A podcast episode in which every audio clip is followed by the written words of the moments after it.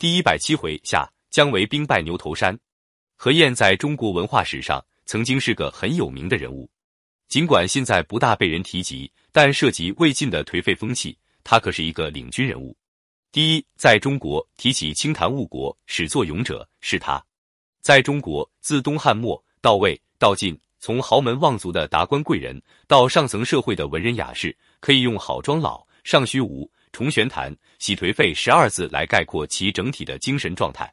何晏是当之无愧的领袖，由何晏唱起，夏侯玄、王弼等人的助长，这种手执竹尾的清谈，成为中原社会的一种颓废的风雅，一种堕落的时尚。著《资治通鉴》的胡三省对此深恶痛绝，弃乎永嘉，留及江左，犹未已也，可谓流毒深远，影响广泛。第二，两晋期间，凡名流，盛行服寒食散。开风气之先者也是他，名曰强身，其实自强，服用寒食散的病态嗜好，从魏晋起盛极一时。鲁迅就认为这种恶习类似清末的吸食鸦片，为祸国殃民之举。据隋人朝元方的寒食散发后，进士尚书何晏单生好色，始服此药，心家开朗，体力转强，经师熙然，传以相授。晏死之后，服者弥繁，于时不辍。鲁迅先生在《魏晋风度及文章语要及酒之关系》中也谈到何晏，此人的名声很大，位置也很高。第一，他喜欢空谈，是空谈的祖先；第二，他喜欢吃药，是吃药的祖师。鲁迅还说，其实何晏值得骂的，就是因为他是吃药的发起人，这都是他在历史上所留下来令人诟病的所在。他的《论语集解》一书很失了德。是历代《论语》研究者都不敢忽略的权威著作。这样一位满肚子都是学问的人，其实应该更明智、更清醒、更能识别利害、更能高瞻远瞩才是。但何晏不知是学问太多，大智若愚；聪明过了头，则傻；还是身为贵义，养尊处优，百事不省，在生活上成为一个呆子。此功对于世俗环境下的如何做人，对于常规格局下的如何生存，对于外部世界下如何适应的一些最普通。最简单的常识竟然一窍不通，成了一个不识厉害、不知深浅的白痴。本是一匹驽马的曹爽，加之围绕他身边的不成气候的高层子弟如何晏，野心勃勃的福薄文人如丁密，忽然发达的宵小之徒如邓阳，再加上一朝得意的无能之辈如毕轨、李胜之流，哪敌得住老谋深算的司马懿？结果一个个被收狱处死。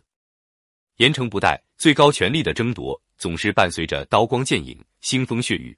更何况收拾这些不成气候之辈。第一，曹爽本人是个没有多大能量的草包；第二，何晏是个聪明但无深远韬略的文人；第三，荀粲、王弼乃夸夸其谈有余、成事不足之徒；第四，邓阳、丁密、毕轨、李胜更是不成气候的小人。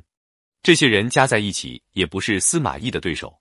这位既足智又多谋，既能忍又善变，既残忍又血腥。既除恶务尽，又斩草除根的司马宣王，他所以装病，他所以退让，一是怕急则生变，二是要等待时机。这伙人本是去高平陵打猎，没想到自己成为猎物。何晏就是这样的一个带引号的先行者，将魏晋社会带入服食与空谈的潮流之中。